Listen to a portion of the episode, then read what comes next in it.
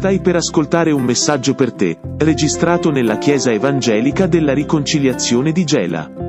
Dio ti benedica.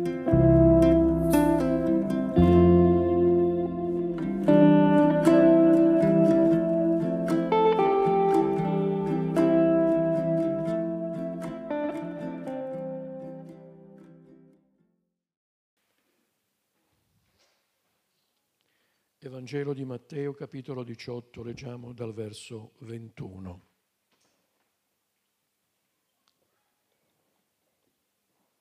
Matteo 18, 21.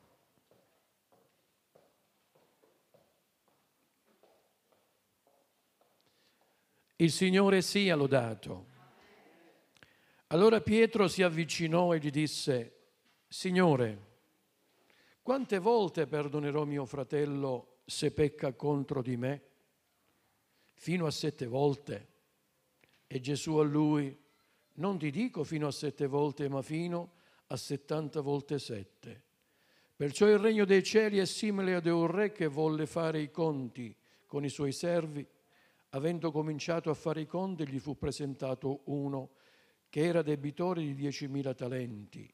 E poiché quello non aveva i mezzi per pagare, il suo signore comandò che fosse venduto lui con la moglie e i figli e tutto quanto aveva e che il debito fosse pagato. Perciò il servo, gettatosi a terra, gli si prostrò davanti dicendo abbi pietà con me e ti pagherò tutto. Il signore di quel servo, mosso a compassione, lo lasciò andare e gli condonò il debito. Ma quel servo uscito trovò uno dei suoi conservi che gli doveva cento denari e afferratolo lo strangolava dicendo paga quel che devi. Perciò il conservo gettatosi a terra lo pregava dicendo abbi pazienza con me e ti pagherò. Ma l'altro non volle, anzi andò e lo fece imprigionare finché non avesse pagato il debito. I suoi conservi, veduto il fatto, ne furono molto rattristati e andarono a riferire al loro signore tutto l'accaduto. Allora il suo signore lo chiamò a sé e gli disse, servo malvagio, io ti ho condonato tutto quel debito perché tu non, non me ne supplicasti, non dovevi anche tu avere pietà del tuo conservo come io ho avuto pietà di te? E il suo signore adirato lo diede in mano degli aguzzini fino a quando non avesse pagato tutto quel che gli doveva. Così vi farà anche il Padre mio celeste se ognuno di voi non perdona di cuore al proprio fratello. Il Signore benedica la sua parola. La Chiesa dica Amen. Comodatevi.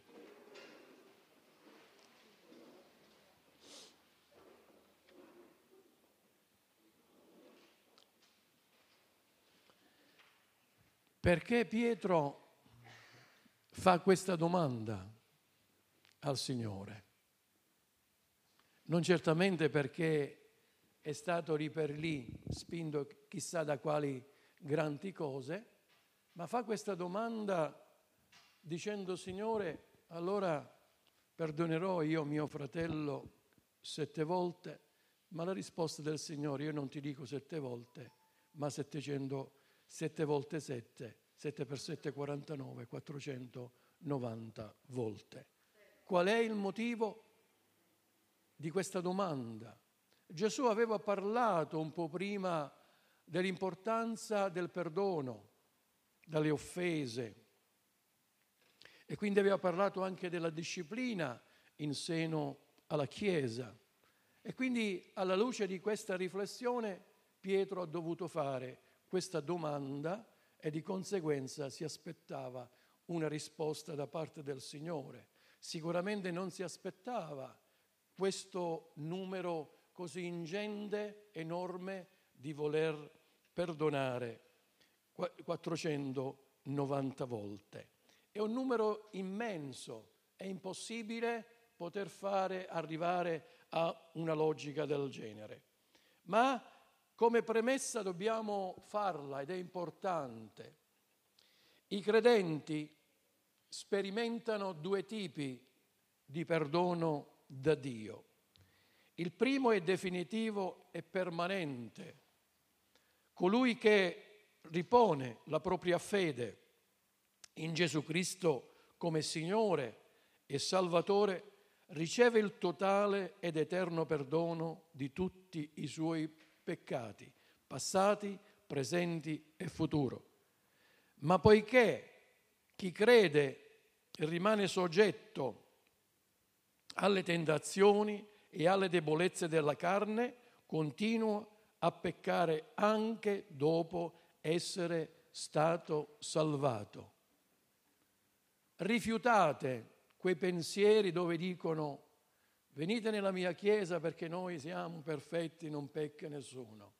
È un inganno, è una bugia, perché la realtà non è questa. E questa realtà l'ha espressa in maniera molto chiara Gesù, in modo particolare nel momento in cui lavò i piedi ai discepoli. Cosa disse in quell'occasione? Che i piedi si sporcano. L'intero corpo non ha bisogno di essere lavato, ma ogni giorno i piedi si sporcano e avete bisogno di lavarli gli uni e gli altri. Questo ad esprimere chiaramente che durante il cammino, anche se siamo credenti, anche se abbiamo ricevuto Gesù come Signore e Salvatore, noi continueremo a peccare. E quindi è importante avere chiaro questo principio.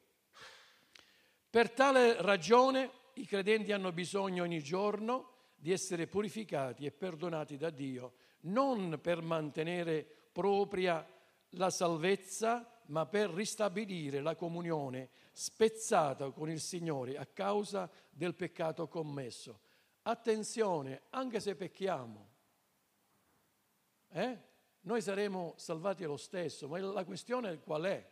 Il peccato fa sì che noi creiamo un muro di separazione tra noi e Dio, questo è il problema. Quindi quando noi, voglio dire, non perdoniamo, stiamo commettendo un peccato e questo fa sì che si crea un muro di separazione. Quindi la, il perdono implica il ristabilimento della comunione con il Signore.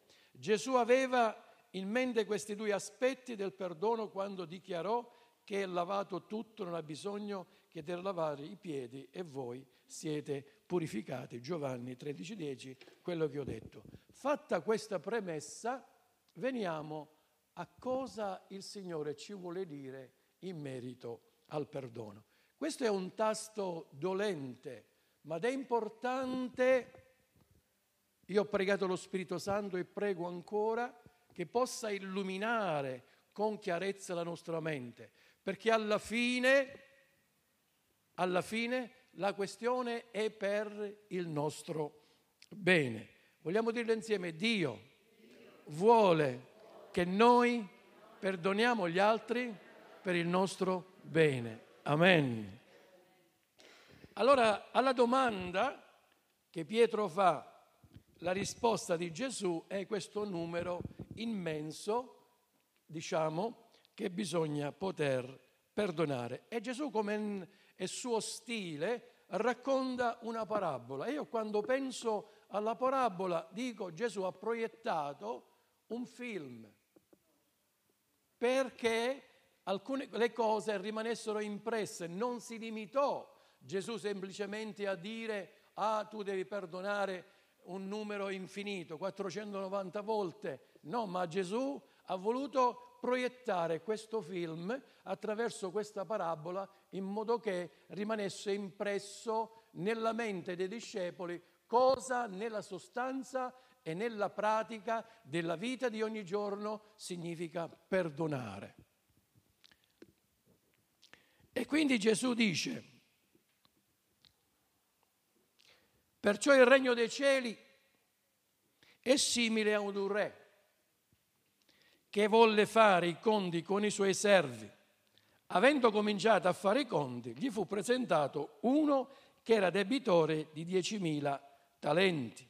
E poiché quello non aveva i mezzi per pagare il suo signore, comandò che fosse venduto lui con la moglie e i figli e tutto quanto aveva e che il debito fosse pagato. In questa parabola ci sono tre personaggi importanti, il re che è il Signore, un servo e un conservo. Ognuno ha una parte importante in questa parabola per la comprensione del perdono dalle offese. Il re era il Signore assoluto sopra i servi e sopra quel regno. A un certo punto, mentre sta facendo i conti, si è reso conto che c'era un servo che gli doveva 10.000 talenti, una somma immensa, immane, che non aveva la possibilità di pagare. E poiché non aveva la possibilità di pagare, il re, il Signore, disse prendetelo, vendete lui, la moglie, i figli, in modo che con la vendita di queste persone lui possa eh, de- pagare il debito.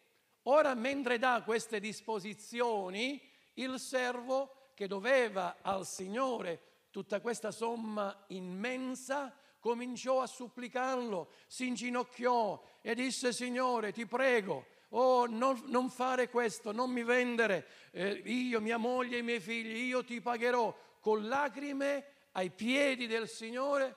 Il Signore, mosso a pietà, mosso a compassione, gli condonò questo grande debito. Stiamo parlando di una montagna di soldi, un debito enorme. Ora che cosa succede? Che mentre lui viene liberato da questo grosso fardello, da questo grosso debito, cosa fa? Mentre cammina, lui sa che c'è un altro conservo, uno suo pari, che gli doveva anche a lui un po' di denari, ma erano poco rispetto a quello che lui doveva al suo Signore. Va da lui e gli dice pagami subito il debito, poiché quello non poteva pagarlo, lo supplicò di non fargli del male, ma lo mandò in galera. La cosa venne, diciamo, divenne di dominio pubblico, si seppe questa cosa e chiaramente molti servi andarono dal Signore e gli dissero, Signore, ma sai cosa è successo? Quello che ti doveva, quella montagna di soldi, e tu lo hai condonato, hai avuto pietà di lui, c'era un altro conservo che gli doveva pochi soldi, andò da questo a proprio a, a, voleva a tutti i costi i soldi, poiché quello non era nelle condizioni di farlo e nonostante lo abbia supplicato che lo avrebbe pagato, l'ho fatto mettere in galera. La riflessione del re qual è? Mamma mia, servo malvagio, comincia a riflettere, come invece di essere di fare come ho fatto io che ho condonato questo grosso debito e la stessa cosa doveva fare lui, cosa fa invece? Va lì, non ha per niente pietà e anzi lo mette lo fa mettere in galera. Bene, fa chiamare questo, quest'altro servo, conservo, e gli dice, servo malvagio, io ti ho condonato tutto quel debito perché tu me ne supplicasti. Non dovevi anche tu avere pietà del tuo conservo come io ho avuto pietà di te? E il suo signore ed irato lo diede in mano degli aguzzini fin quando non avesse pagato tutto quello che gli doveva. E alla fine Gesù deve concludere per fargli capire ai discepoli da questo film, da questa parabola, da questo racconto, il re, il Signore, questo servo, questo conservo rappresenta Dio, le persone e riportata la parabola a noi riguarda Dio e riguarda ognuno di noi come servi e conservi. Così come il Signore ha fatto nei confronti di chi non ha perdonato, dice Gesù, farà anche il Padre mio celeste se ognuno di voi non perdona di vero cuore al proprio fratello. Vogliamo fare un applauso al Signore.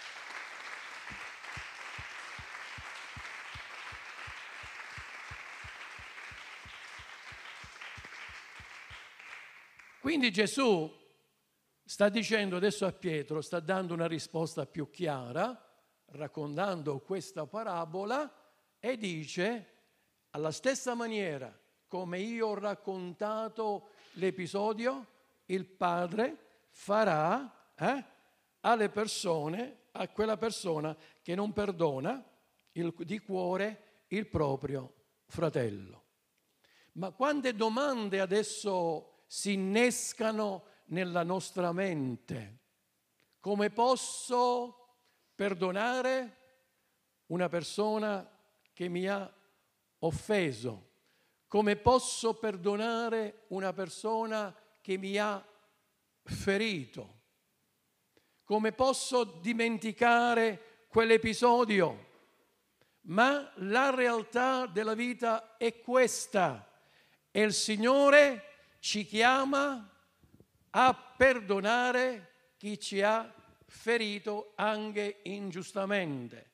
Io vi ricordo che c'è un'espressione eh, di Gesù sulla croce, quando alla fine, dopo aver fatto tanto del bene, le persone lo hanno messo in croce.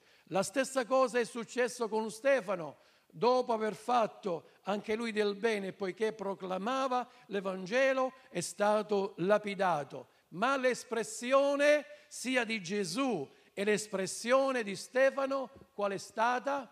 Padre, vogliamo dirlo insieme? Padre, perdona loro perché non sanno quello che fanno. Gloria sia al nome del Signore. Ma quindi se noi rapportiamo le nostre le offese che gli altri ci hanno inflitto, le ferite che gli altri ci hanno inflitto davanti a quello che hanno fatto a Gesù o hanno fatto anche a Stefano, io credo che diciamo non ci possono essere paragoni, non ci possono essere confronti. Ma qualcuno dirà, ma Gesù è Gesù, ed è vero, ma c'è un'espressione.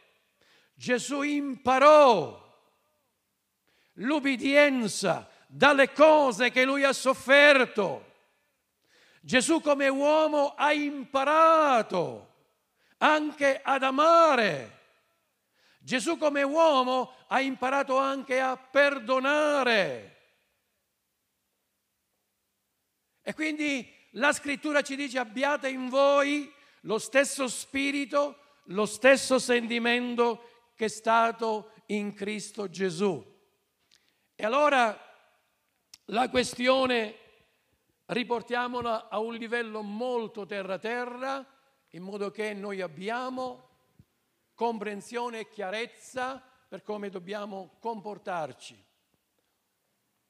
Durante il percorso della vita in generale, riguarda la famiglia naturale, riguarda la famiglia spirituale, riguarda il mondo del lavoro, riguarda la società in generale. Vi siete mai trovati ad assistere e poi a voi stessi ad ammettere che pur non avendo fatto niente, le persone vi hanno ferito, le persone vi hanno detto tante di quelle cose che non sapevate neanche dove metterla, metterli. Vera sta cosa? Alzate la vostra mano se questa è la verità. È la verità e questa è la realtà. Ora, davanti a un'offesa. Come bisogna comportarsi verso la persona che ci ha offeso, che ci ha ferito anche ingiustamente. Non stiamo parlando giustamente, stiamo parlando ingiustamente. Noi non abbiamo fatto niente, tu non hai fatto niente per meritarti quell'offesa, quella ferita, che ti ha provocato, che mi ha provocato tanto dolore e tanta sofferenza. Qual è il modo che noi dobbiamo affrontare queste situazioni, non secondo la nostra logica, ma secondo quello che Dio ci dice attraverso la sua parola. Attenzione, non siamo stupidi da non capire, da non comprendere, però il Signore vuole il mio bene, il Signore vuole il tuo bene. Dilla che ti sta vicino, il Signore vuole il tuo bene. E quindi ci indica attraverso la parola come affrontare le situazioni. In primo luogo noi dobbiamo comprendere che quando noi parliamo di peccati sono dei debiti davanti al Signore. Sono debiti. E noi sappiamo che quando siamo venuti al Signore, il Signore, abbiamo detto come introduzione, ci ha condonato i, pecca- i peccati presenti, passati, presenti e futuri. I peccati sono un debito enorme che noi abbiamo con il Signore e non c'è prezzo, non ci sono cose, non ci sono riti o sacrifici tali da poter fare che questo debito venisse estinto. È stata la sua misericordia, è stata la sua compassione a far sì che Gesù venisse, si mettesse in croce e dicesse al Padre, Padre perdona loro perché non sanno quel che fanno e il nostro debito è stato pagato dal nostro Signore Gesù Cristo, non con oro né con argento, ma con il prezioso sangue. E quindi il primo riferimento è questo. Gesù è stato offeso, Gesù è stato trafitto, gli hanno detto di tutti i colori Eppure ha perdonato. Il Padre ha perdonato i nostri peccati, i nostri debiti sono stati condonati. Basta, non ci sono più. Però la scrittura ci dice che poi a motivo della vita terrena ogni giorno ci sporchiamo, ogni giorno veniamo meno e ci saranno altri che ci feriranno ingiustamente. E allora come fare per affrontare questa situazione. L'affrontare questa situazione significa affrontandola perdonando chi ci ha ferito. È facile perdonare al contrario, io faccio del male e perdono, ma è molto difficile perdonare per una persona che ti ferisce, per una persona che ti colpisce, per una persona che ti aggredisce, per una persona che ce l'ha con te. È facile perdonare? No, no, non è facile. È la realtà della vita. Ma il Signore ci dice di fare questo passo importante. Sono stato ferito ingiustamente. Ora la questione dov'è? Anche se sono stato ferito ingiustamente, colpito ingiustamente ferita e colpita tu ingiustamente, se serbi rancore, perché il meccanismo che scatta qual è? La mancanza di perdono verso l'altro o l'altra. Scatta qualcosa dentro di noi, scattano turbamenti, scattano sofferenze e a volte anche la malattia fisica. Allora il Signore dice attenzione, io voglio il vostro bene. Il Signore ti dice guarda che io capisco più di te cos'è la sofferenza, perché Gesù ha patito ogni dolore, ogni sofferenza sopra la propria vita, sopra la propria pelle e ci comprende più di ognuno di noi. Ma poiché noi, noi siamo esseri umani, quando ci feriscono, la prima reazione qual è? L'amarezza, il risentimento, la mancanza di perdono verso l'altro. Allora cosa vogliamo dire? Ma non è giusto questo, mi ha ferito senza che ha fatto niente e allora che Dio gli faccia questo, quest'altro e quest'altro ancora. Il Signore ci sta chiamando a crescere e muoverci in un'altra direzione per il nostro bene. È facile perdonare chi ti ha ferito? Non è facile. E allora la strada da percorrere qual è? È quella che ci indica il Signore attraverso questa parabola e attraverso la sua parola. Primo punto, il Signore mi ha condonato un debito che io non potevo estinguere. Siamo d'accordo o no? Questo debito è il peccato. Non lo potevo, il Signore l'ha fatto. E allora dice, poiché la vita vi procurerà queste situazioni, caro Pietro, non sette volte eh? ma sette volte sette, un numero infinito. E allora dice, ma qua siamo scemi, siamo stupidi, ma come quello, quella, questa situazione, questo fatto mi ha provocato, mi ha ferito, mi ha amareggiato e io devo perdonare? Signore, questo non è giusto. Umanamente la questione è così, ma poiché se noi entriamo in questa situazione, noi staremo male. Alza la tua mano se è la verità. Noi staremo male.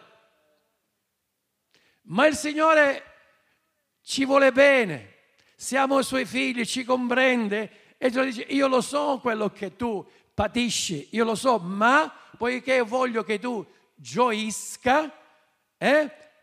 poiché voglio che il sorriso ritorni nella tua bocca e nel tuo volto, io voglio che tu impari a perdonare, perché noi naturalmente, perché, perché, per come siamo fatti, non siamo propensi a perdonare, noi siamo propensi ad odiare. Allora cosa succede quando noi non perdoniamo gli altri? Attenzione, io dico che noi saremo sempre salvati, perché dal momento in cui abbiamo accettato Gesù, noi saremo salvati se perseveriamo fino alla fine. Ma cosa avviene quando noi non perdoniamo? Il peccato crea un muro di separazione tra Dio e noi. Si interrompe la comunione. È un'illusione. Noi dobbiamo dare ascolto a quello che ci insegna la parola. E io lo so quando può essere difficile, sono un uomo come ognuno di voi, quando uno ingiustamente viene ferito, viene deriso, viene attaccato, cosa significa? E andare lì e perdonare. Attenzione, io vi leggerò che è molto bello perché è importante capire queste cose. Quindi il Signore vuole il nostro bene e quindi noi dobbiamo perdonare. Siete d'accordo? Alziamo le nostre mani.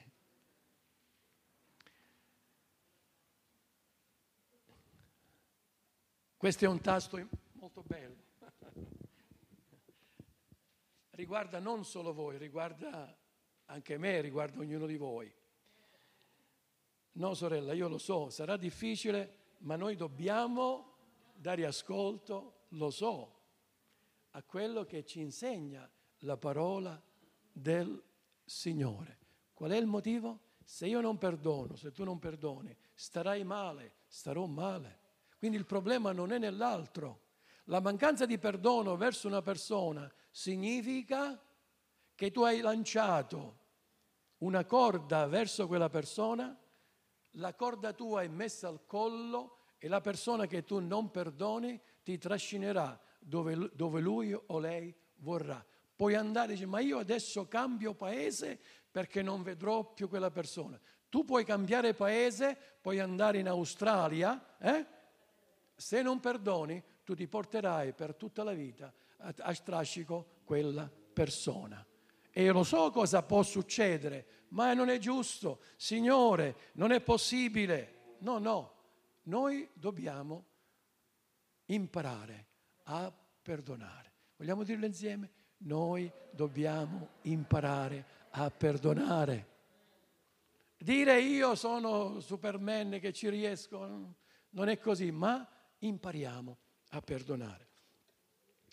Alla conclusione di questo brano della scrittura, guardate cosa si dice, che è molto illuminante, un, un commentore eh, moderno è un pastore americano, John MacArthur, dice questo e vale la pena eh, memorizzare bene le cose che lui dice in merito al perdono. Perdonare non vuol dire necessariamente dimenticare. Ricevo un'offesa, ricevo un'offesa, non è necessariamente che dimentico quell'episodio, quel fatto o le parole che hai detto. Sebbene chi perdona di vero cuore si rifiuterà di rimurginare sull'offesa ricevuta, a volte possono ripresentarsi dei brutti ricordi che è impossibile controllare. È normale questo discorso qua. A volte se noi non perdoniamo di vero cuore le cose si presentano, ma quando noi perdoniamo di vero cuore intenzionalmente decidiamo di non riprendere sempre gli stessi discorsi. A distanza di 40 anni noi abbiamo sempre quelle ferite aperte. Mi ha fatto questo, mi ha fatto quest'altro, quest'altro, quest'altro ancora, non è giusto. Come stai? Stai bene? Stai male? Sì o no? Stai male. Quindi non è facile dimenticare queste cose, però intenzionalmente decidiamo di non sempre ripetere le stesse cose, cosa che ci può aver capitato un anno fa come una cosa che ci può capitare 50 anni fa. Vero che se non perdoniamo quella cosa di 50 anni fa è come se l'avessimo al momento?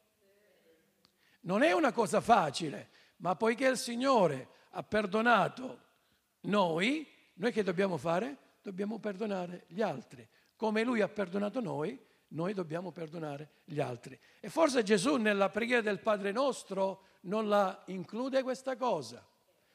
Eh, cosa dice? Perdona i nostri debiti come noi abbiamo perdonato ai nostri debitori. E poi alla fine conclude perché chi non perdona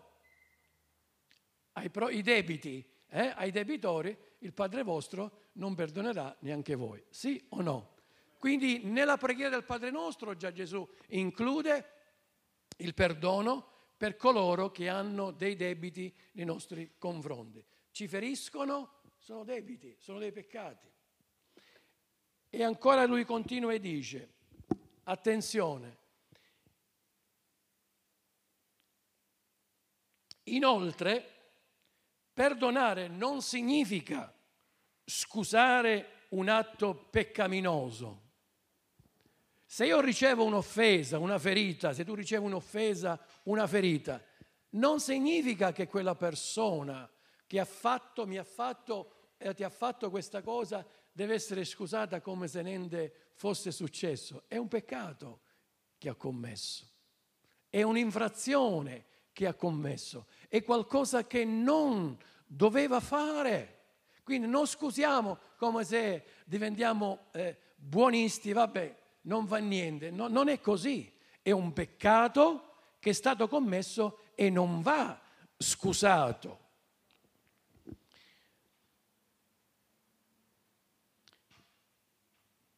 Controllare inoltre, e quindi il peccato rimane tale.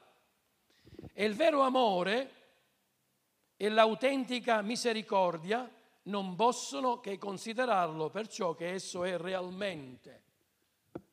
Io perdono di vero cuore, tu perdoni di vero cuore, ma senza risentimento tu cataloghi quell'azione di quella persona come un peccato.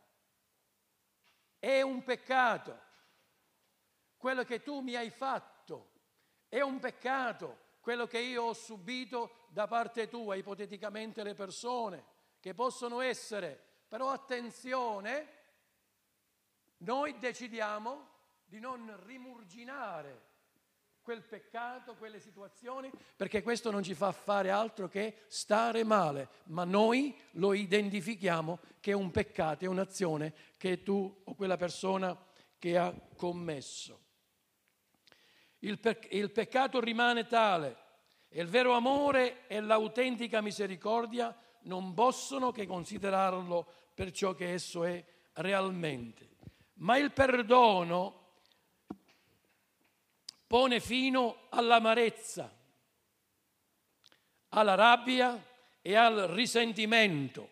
Io credo che noi dobbiamo crescere e maturare in questa direzione. Hai ricevuto delle ferite del passato e del presente, hai ricevuto dei torti ingiusti, hai ricevuto dei mali, intenzionalmente decidi di perdonare, ma questo non significa che la persona che ti ha fatto il torto, che la persona che ti ha ferito, che la persona ti abbia eh, emotivamente ucciso è una persona che va scusata. Noi chiamiamo l'atteggiamento di quella persona come un peccato, un crimine che ha commesso prima di tutto davanti al Signore. Ma questo non significa che io devo serbare rancore, risentimento, perché dal momento in cui rimane il rancore, il risentimento, abbiamo dei problemi, nel senso che noi possiamo ammalarci anche fisicamente, ma il Signore ci vuole bene.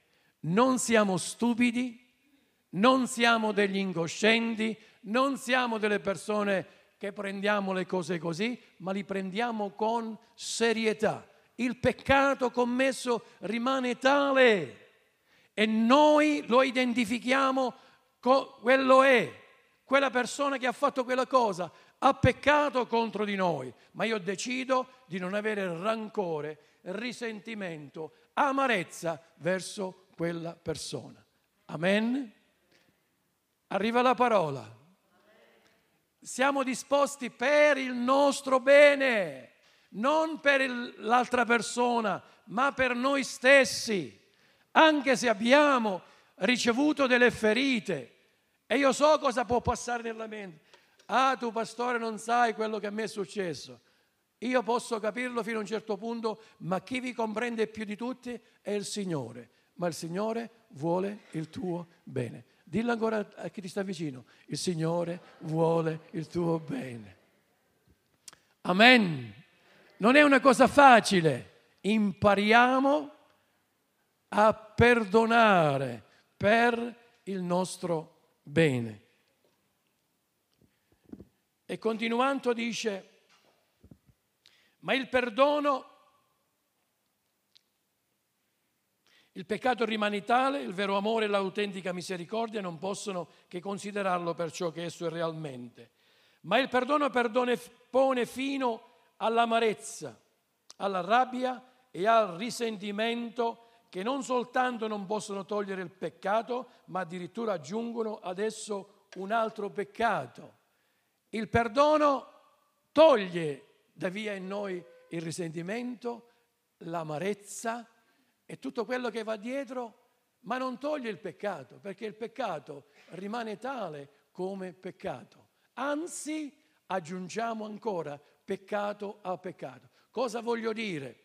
Il peccato commesso della persona non è che col perdono che io do alla persona il peccato eh, no, non scompare, il peccato rimane lì, è lì. E quindi la cosa, la consapevolezza del peccato è importante per noi perché lo identifichiamo, ma poi come ho detto, intenzionalmente noi diciamo, decidiamo di perdonare. Avete fatto l'esperienza, se non perdonate stiamo male? Alzate la mano. Questa esperienza l'abbiamo fatta tutti, è inutile illudersi, ma se perdoniamo non sei, non sono stupido da non capire il male che quella persona mi ha fatto. Non sono stupido, non sei stupida, l'amarezza, la delusione, le cose che quella persona ti ha provocato. Ma poiché io voglio stare bene, io mi voglio togliere questa corda dal collo, questo fardello, me lo voglio togliere. Come faccio? Intanto devo decidere di perdonare intenzionalmente e non ripetere sempre le stesse cose. Nessuno si senta scoraggiato, ma anzi vogliamo essere tutti incoraggiati da questa parola. Il perdono di cuore non rientra nella capacità naturale del credente. Infatti, esso è qualcosa di soprannaturale ed è possibile solo mediante l'azione potente dello Spirito Santo che dimora in Lui. Naturalmente nessuno di noi è propenso a perdonare le offese o le ferite inflitte da altri. È qualcosa di soprannaturale e che ciò è possibile, che noi possiamo perdonare di vero cuore attraverso l'aiuto che ci viene dato e fornito dallo Spirito Santo. Naturalmente quello che noi dobbiamo metterci è l'intenzione, ma poi per andare nella fase del perdono di vero cuore è lo Spirito Santo che ci aiuterà a poter superare questa difficoltà, perché realmente è una difficoltà. Amen. Solo quando i credenti camminano secondo lo Spirito sono davvero in grado di non adempiere i desideri della carne, tra cui vi è senz'altro il nutrire il rancore piuttosto che perdonare, perché la carne ha desiderio contrario allo spirito, lo spirito ha desiderio contrario alla carne e sono cose opposte tra di loro, in modo che non potete fare quello che vorreste. È solo grazie all'aiuto che ci viene fornito dallo Spirito Santo che noi possiamo perdonare. E poi racconta una storiella per far comprendere ancora meglio la questione del perdono. E lui racconta una storia che c'era un celebre, eh, c'era una persona che si trovò nei paesi dove eh, erano infestate da diversi animali e questo qua ha dovuto attraversare un fiumiciattolo dove a un certo punto si sente pieno di sanguisughe e quindi è pieno nel corpo e comincia a staccarle una alla volta. L'altro che era un suo amico, che era conoscente di quei posti, dice fermo, non lo fare perché ti rimane attaccato qualche pezzo di sanguisuga e quindi ti può portare infezione. Lascia stare le cose così. Appena finiscono di attraversare il fiume, prepara un bel bagno di acqua calda con degli aromi particolari. Appena è stato immerso nell'acqua, le sanguisughe si sono staccate una dopo l'altro. E lui fa questo riferimento per la questione del peccato e dice ogni offesa non perdonata è come una sanguisuga che succhia il sangue. Ogni offesa non perdonata è come una sanguisuga che ti succhia il sangue. Quindi cosa bisogna fare? Bisogna far sì che queste sanguisughe vengano eliminate, non staccandole una alla volta. E dice la semplice determinazione umana di non volerne più sapere non cancella il male che essa ha inflitto. Bisogna piuttosto immergersi l'intero essere è un bagno di battesimo dello Spirito Santo. E poi conclude e dice, quando qualcuno commette un torto che sembra imperdonabile, è utile pregare in questo modo. Abbiamo fatto l'esperienza di aver ricevuto un torto che per noi è imperdonabile, siate onesti. Siate onesti, alzate la mano. un torto imperdonabile. Allora dice, è bene pregare in questo modo, no? Suggerisce anche la preghiera e dice, oh Dio, dammi un cuore che perdona affinché io possa continuare ad avere comunione con te nella pienezza della gioia e scampare dalla tua severa verga che non mi farà avere il tuo perdono finché io non perdoni mio fratello o sorella in Cristo. La realtà è una, o ci piace o non ci piace. Quando noi non perdoniamo, neanche il Signore perdona a noi il nostro peccato. E il peccato cosa fa? Interrompe la comunione tra noi e il Signore. Possa io ricordarmi sempre che anche se qualcuno ha peccato contro di me, io l'ho già fatto mille volte verso di te, ma tu mi hai sempre perdonato. Nessun peccato mi ha mai fatto perdere la vita eterna, pertanto il peccato di un altro non dovrà far venire meno il mio amore e la mia misericordia nei suoi confronti. Il Signore ci aiuti. E quando non ce la facciamo, e non è meraviglia, siamo esseri umani, non ce la facciamo, chiediamo al Signore che ci aiuti a perdonare quella offesa, quel torto che noi abbiamo ricevuto. Amen? Non è una cosa semplice. Impariamo, anche se abbiamo 80 anni, a perdonare. Vuoi stare bene? Voglio stare bene? Cosa devi fare?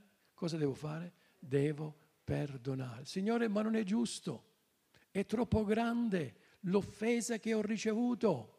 Se non perdoni quella situazione, te la porterai avanti per tutta la vita e forse la trasmetterai anche ai tuoi figli, quella situazione. Ma non è vero a volte che certe situazioni si tramandano anche di generazione in generazione?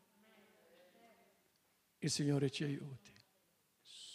Il Signore ci aiuti, chiediamo a Lui l'aiuto, ma vogliamo vivere bene. Se vogliamo vivere bene, e questo ci capiterà, fratelli, questo ci succederà perché questa è la vita. Ti può capitare nella famiglia, ti può capitare nella chiesa, ti può capitare nel mondo del lavoro. E l'incoraggiamento e la chiarezza deve essere che non siamo stupidi, anzi l'amore, anzi l'amore chiama per nome il peccato. So quello che tu mi hai fatto è un peccato. Posso dire anche grave, ma intenzionalmente e chiedendo l'aiuto al Signore voglio perdonare perché voglio slegarmi da questa situazione, altrimenti è una catena che ti porterai avanti per tutta la vita. E, ed è un, un, grosso problema perché questo, eh, dovunque andrai, te lo porterai avanti. L'incoraggiamento è non siamo stupidi comprendiamo il male che tu mi hai fatto, comprendo il male che tu mi stai facendo, ma decido con l'aiuto del Signore da perdonarti. Amen. Amen. Siamo disposti a dare ascolto alla parola del Signore? Sì o no? Così vi farà anche il Padre mio celeste, se ognuno di voi non perdona di cuore al proprio fratello. Comprendiamo, ma dobbiamo perdonare. Non ce la facciamo, chiediamo l'aiuto al Signore, allo Spirito Santo.